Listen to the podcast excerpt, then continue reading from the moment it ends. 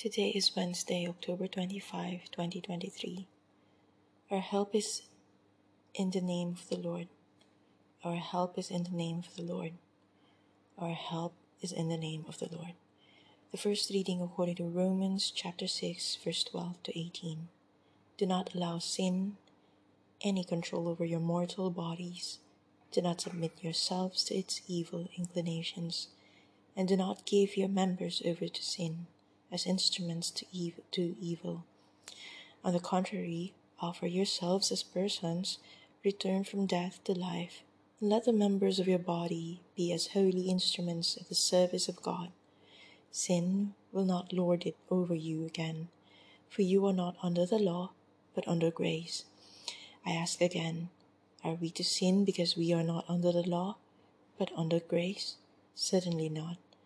If you have given yourselves up to someone as his slave, you ought to obey the one who commands you, aren't you? Now, with sin, you go to death, and by accepting faith, you go the right way. Let's give thanks to the God, for after having a sin as your master, you have been given to another, that is, to the doctrine of faith, to which you listen willingly, and being free from sin, he began to serve through righteousness.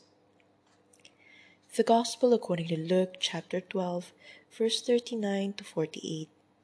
Pay attention to this.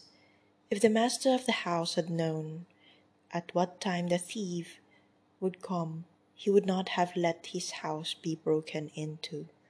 You also must be ready, for the Son of Man will come at an hour you do not expect. Peter said, Lord, did you tell this parable only for us or for everyone? And the Lord replied, Imagine then the wise and faithful steward whom the master sets over his other servants to give them food rations at the proper time. Fortunate is this servant, for his master on coming home finds him doing his work. Truly, I say to you, the master will put him in charge of all his property.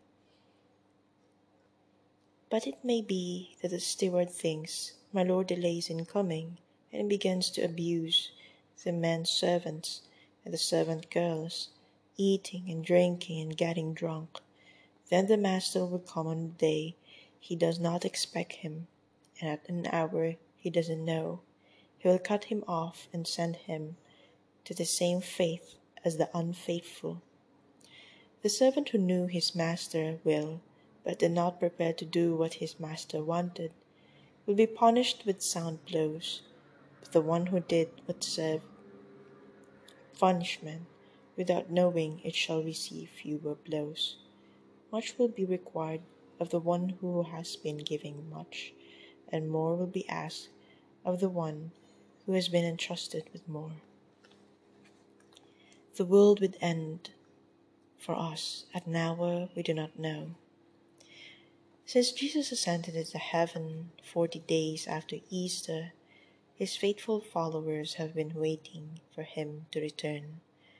During his earthly ministry, Jesus began preparing his disciples for the work for the day of his return, cautioning them to remain always prepared since they would not know the moment of his return. Even today, we continue to wait and to prepare for Jesus' return. We've been waiting for that return for almost 2,000 years. It's easy to lose a sense of urgency in that amount of time, ceasing to prepare by following God's commandments. Still, we continue to wait for Jesus' return, which will bring an end to the world as we know it. The world would end for us in death and through Jesus' return at an hour we do not know. This certainly demands that each of us purify our hearts and souls so that we are ready to meet the Lord. May the Lord find us to be delight, to be diligent and faithful servants when our day of judgment comes. Sometime later, God tested Abraham. The testing.